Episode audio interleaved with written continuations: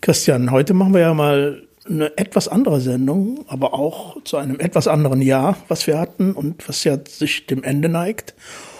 Und äh, was wirst du da heute für uns machen?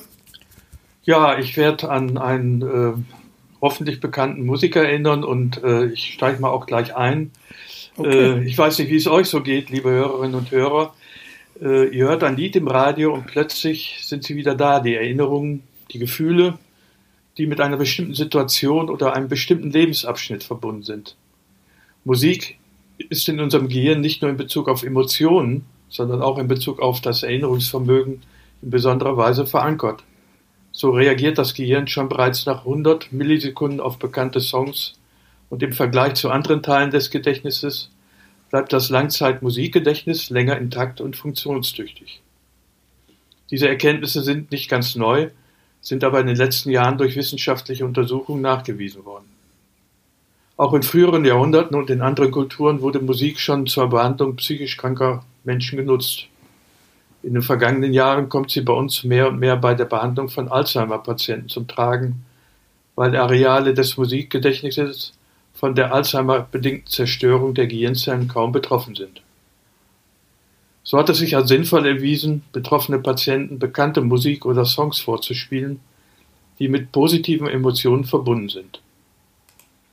Die Patienten werden dadurch aktiver, erinnern sich besser und die oftmals vorhandene depressive Gefühlslage verbessert sich. Ein Musiker, der nach einer langen Karriere und zahlreichen Auszeichnungen an Alzheimer erkrankte und die Auswirkungen dieser Erkrankung in berührender Weise am Ende seines bewussten Lebens musikalisch zum Ausdruck brachte, war Glenn Campbell. Geboren 1936 in Arkansas, lernte er schon früh das Gitarrespielen, ohne überhaupt Noten lesen zu können. Mit 18 Jahren begann er mit der Musik Geld zu verdienen. In den 60er Jahren war er ein gefragter Studiomusiker und arbeitete zum Beispiel mit Elvis Presley oder Frank Sinatra zusammen. Zeitweise ersetzte er Brian Wilson bei The Beach Boys als dieser aufgrund psychischer Probleme nicht mehr mit auf Tournee gehen konnte. Ihr erinnert euch, ich hatte im letzten Podcast darüber berichtet. Ende der 60er Jahre begann er eine Solokarriere, in deren Verlauf er in den USA zahlreiche Auszeichnungen und Nummer 1 Hits verzeichnen konnte. Dabei galt er nicht nur unter Country-Musikern als außergewöhnlicher, über das Country-Metier hinweg begabter Gitarrist. Rockmusiker wie Alice Cooper, mit dem er eng befreundet war, oder Eddie Van Halen wussten seine Fähigkeiten zu schätzen. Hier in Europa wurde er in Zeiten, in denen die Rolling Stones und die Beatles die Popcharts eroberten, nur mit ein paar Liedern bekannt, wie zum Beispiel mit Gentle on My Mind oder im Jahr 1975 mit Rhinestone Cowboy. Rhinestone ist die englische Übersetzung für Strass. Als Rhinestone Cowboy, also als Strass Cowboy, wurde hier in Europa dann auch angesichts seines sauberen Images und seines guten Aussehens verkauft. Anders als sein Country-Kollege Johnny Cash, der zur gleichen Zeit wie Campbell Karriere machte, dabei aber mehr als der unbequeme Bad Guy galt. Die beiden hatten allerdings mehr gemeinsam, als es nach außen den Anschein hatte. Oft traten sie gemeinsam auf, und Glenn Campbell hatte, genau wie Johnny Cash, mehrere Jahre mit Depressionen und Drogenkonsum zu kämpfen. 2011 wurde bei Glenn Campbell Alzheimer diagnostiziert, was ihn aber nicht daran hinderte, weiter auf Tournee zu gehen. Seine letzte, die Abschiedstour, wurde in der Dokumentation I'll Be Me filmisch dokumentiert und im Oktober 2015 in New York präsentiert. In dem Film kommen unter anderem Bruce Springsteen und Paul McCartney und viele andere Popgrößen zu Wort. Für diese Dokumentation hatte Glenn Campbell noch zusammen mit seinem langjährigen Produzenten den Song I'm Not Gonna Miss You verfasst, den ich euch heute vorstellen möchte. In diesem Liebeslied thematisiert er seine Alzheimer-Erkrankung als eine bittere Erfahrung, aber in gewisser Weise auch tröstlich, weil, wenn er seine Lieben nicht erkennen kann, kann er sie wenigstens auch nicht vermissen. Empfehlenswert ist es, sich diesen Song auch einmal in der Videoversion im Internet anzuschauen. Seine Musik konnte Glenn Campbell über einige Zeit der Erkrankung hinweghelfen, besiegen konnte er sie damit nicht. 2014 kam er in eine Pflegeeinrichtung in Nashville, an seine Karriere konnte er sich dann nicht mehr erinnern. 2017 starb er im Alter von 81 Jahren. Eine von ihm und seiner Frau gegründete Stiftung widmet sich seit einigen Jahren unter anderem dem Einsatz von Musik als therapeutisches Mittel mit dem Ziel, bei betroffenen Menschen Depressionen zu lindern und das Immunsystem zu stärken. Auf der Startseite dieser Website empfängt uns ein Ausspruch von Glenn Campbell, mit dem ich meinen Teil im heutigen Podcast beenden möchte. Ich war früher eine Ein-Mann-Band, aber ich konnte sie nicht zusammenhalten. Hier jetzt also der Song I'm Not Gonna Miss You. Er wurde für die Oscarverleihung 2015 als bester Filmsong nominiert und gewann den Grammy für den besten Country Song des Jahres.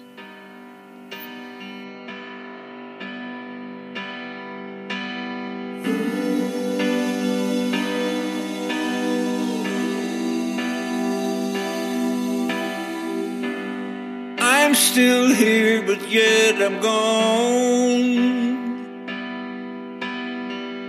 Don't play guitar or sing my songs. It never defined who I am. The man that loved you till the end. You're the last person I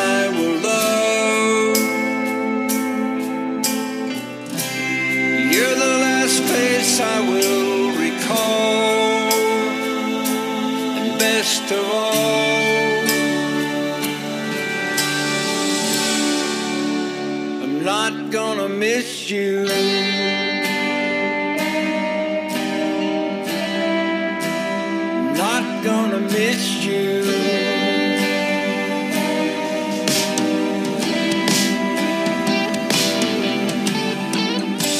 I'm never gonna hold you like I did.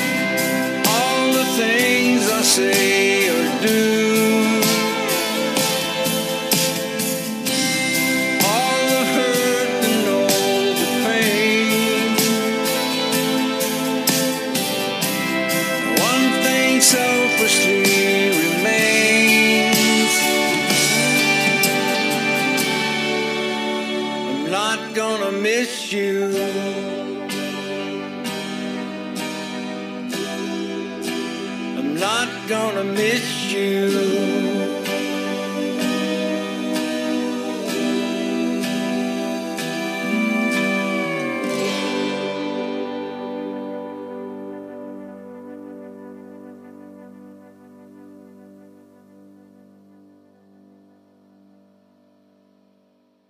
Sich erinnern, etwas Vergangenes wieder hervorzukramen, retrospektiv anders zu betrachten, es sogar öffentlich mit anderen zu teilen, kann all das interessant, nützlich, vielleicht sogar hilfreich sein? Hallo, guten Abend und alles Gute für das neue Jahr 2021. Verstehen kann man das Leben rückwärts. Leben muss man es aber vorwärts. Und Wiederholung und Erinnerung sind die gleiche Bewegung, nur in entgegengesetzter Richtung. Denn dasjenige, woran man sich erinnert, ist gewesen, wird rückwärts wiederholt, während die eigentliche Wiederholung eine Erinnerung in vorwärtiger Richtung ist. Das sind Worte des dänischen Philosophen äh, Søren Kierkegaard. Die Inhalte eines vergangenen Arbeitslebens sind gleichzeitig auch bedeutsame Inhalte eines Lebens. Es kann nicht zwischen Arbeitszeit und Lebenszeit unterschieden werden. In meinem Fall sind das viele Themen, die mit meinen beruflichen Erfahrungen in der Psychiatrie zusammenhängen.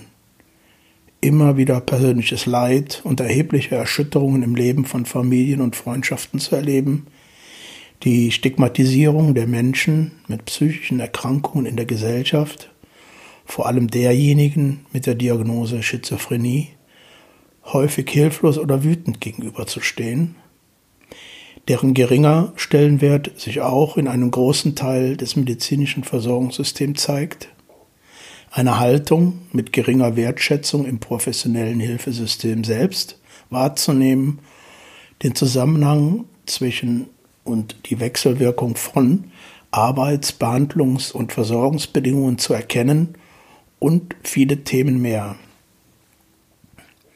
Was ich in diesem Podcast versuche zu vermitteln, ist einerseits die Notwendigkeit, Geld zu verdienen, um seinen Lebensunterhalt zu sichern und dadurch alle möglichen, alle möglichen Strukturen und deren Zwänge ausgesetzt zu sein, dabei in der Psychiatrie als Arbeitsfeld zu landen, war bei mir nicht geplant oder beabsichtigt.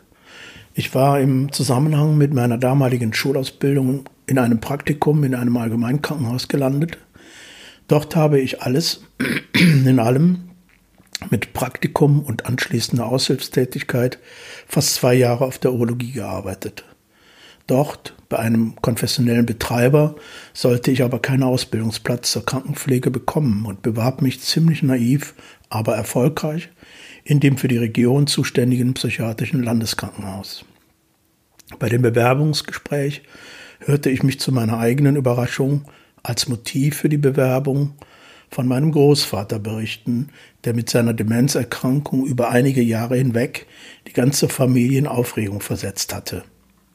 Jedenfalls war das offenbar die Eintrittskarte in die gewaltige Welt der Psychiatrie. Die Erfahrungen, die ich ja teilweise auch in diesem Podcast schon angesprochen habe, führten sehr schnell zu einem zweiten Punkt, den ich gerne vermitteln möchte. Behandlungs- und Arbeitsverhältnisse, die ich vorfand, hätten verschiedene Reaktionen auslösen können. Bei mir war es glücklicherweise ein tiefes Empfinden von Unrecht und Ungerechtigkeit, auch Empörung und Wut. Wieso es solche, zumindest teilweise schlechten Versorgungsbedingungen geben kann. Klar war schnell hier, gehörte ich zur Opposition und ich will mich mit anderen Kollegen mit kritischem Blick anschließen, um psychisch überleben und etwas verändern zu können. Angekommen auf dem Marsch durch die Institutionen. Angekommen auf die konkrete Erfahrung von Solidarität, die auch betriebspolitisches und gewerkschaftliches Engagement beinhaltet.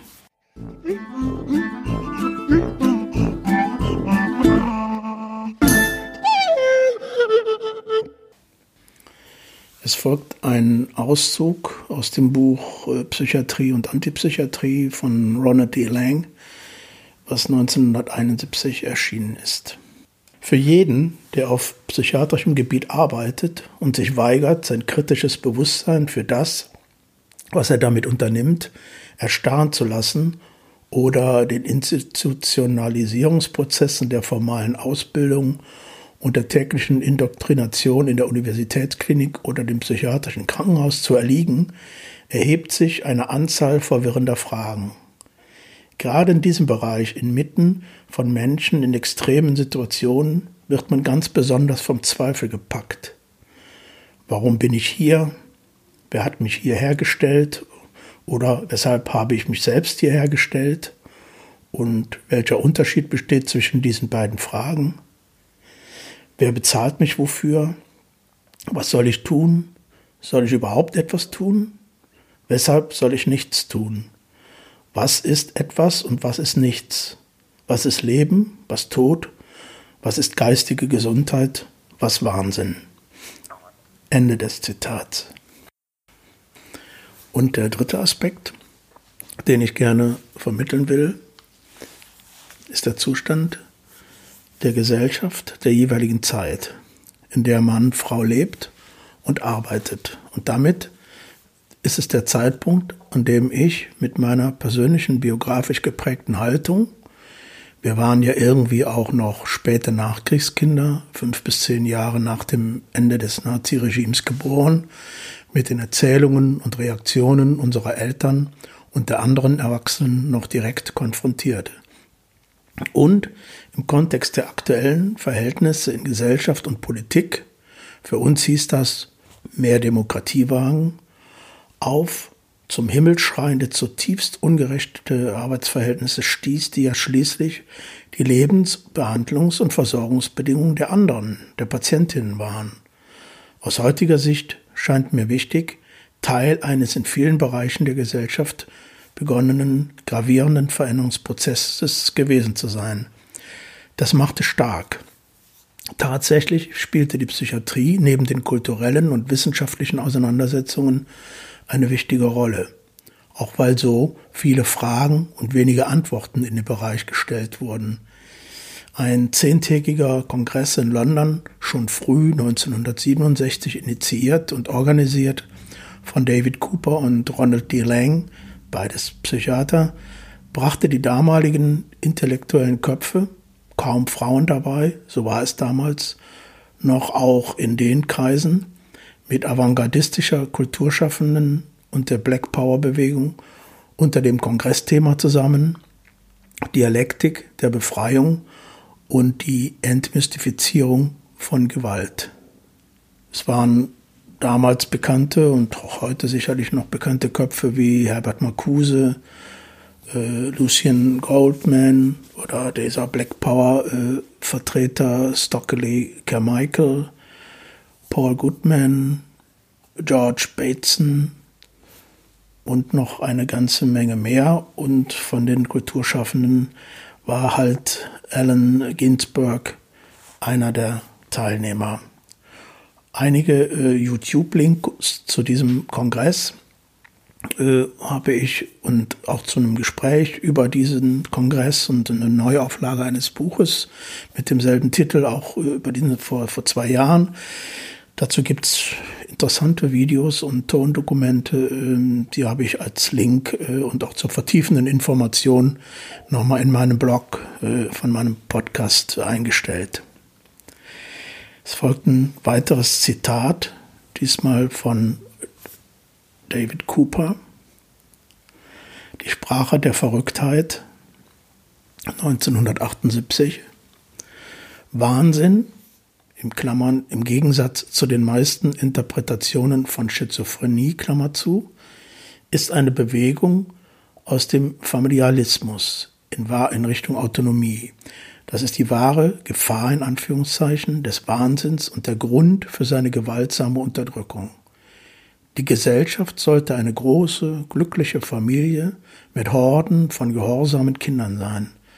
Man muss verrückt sein, um solch einen beneidenswerten Zustand nicht zu wollen. Zitat Ende.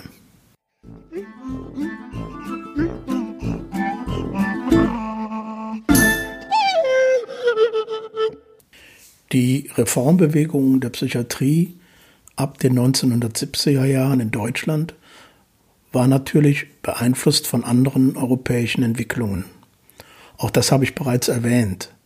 Die nächsten Episoden werden uns deshalb einen genaueren Blick nach England und Italien werfen lassen. Auch wie sich die deutsche Reformbewegung abgrenzte und unterschied. Zu Italien sei jetzt nur aktuell erwähnt. Am letzten Wochenende starb 80-jährig Klaus Hartung, langjähriger Journalist bei der Taz und bei Die Zeit. In Sachen Psychiatrie hat er seinerzeit ein Buch veröffentlicht, in dem er den politischen Reformprozess in Italien den er auch länger persönlich begleitete, beschrieben.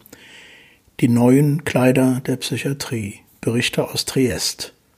Auch hierzu habe ich äh, einen oder einige Links in meinem Blog äh, erwähnt. Ich werde in den nächsten Episoden auch mehr über die weitere Entwicklung der Tagesklinik in Köln und über meinen Übergang in die nicht klinische Sozial- und Gemeindepsychiatrie erzählen. Dabei werde ich sicher noch den einen oder anderen Ausflug in benachbarte Themen wagen. So hoffe ich aber, niemanden zu vergraulen, sondern Lust und Interesse auf mehr zu machen.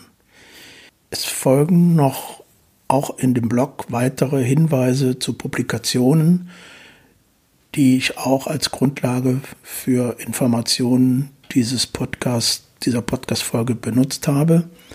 So ist dort äh, auch zu finden die Internetpublikation für allgemeine und integrative Psychotherapie, die maßgeblich Dr. Rudolf Sponsel erstellt hat. Wie gesagt, der Link auch zu finden. Das war die heute etwas andere Episode unseres Podcastes vom Wachsaal in die Gemeinde. Bis in 14 Tagen. Bis dahin.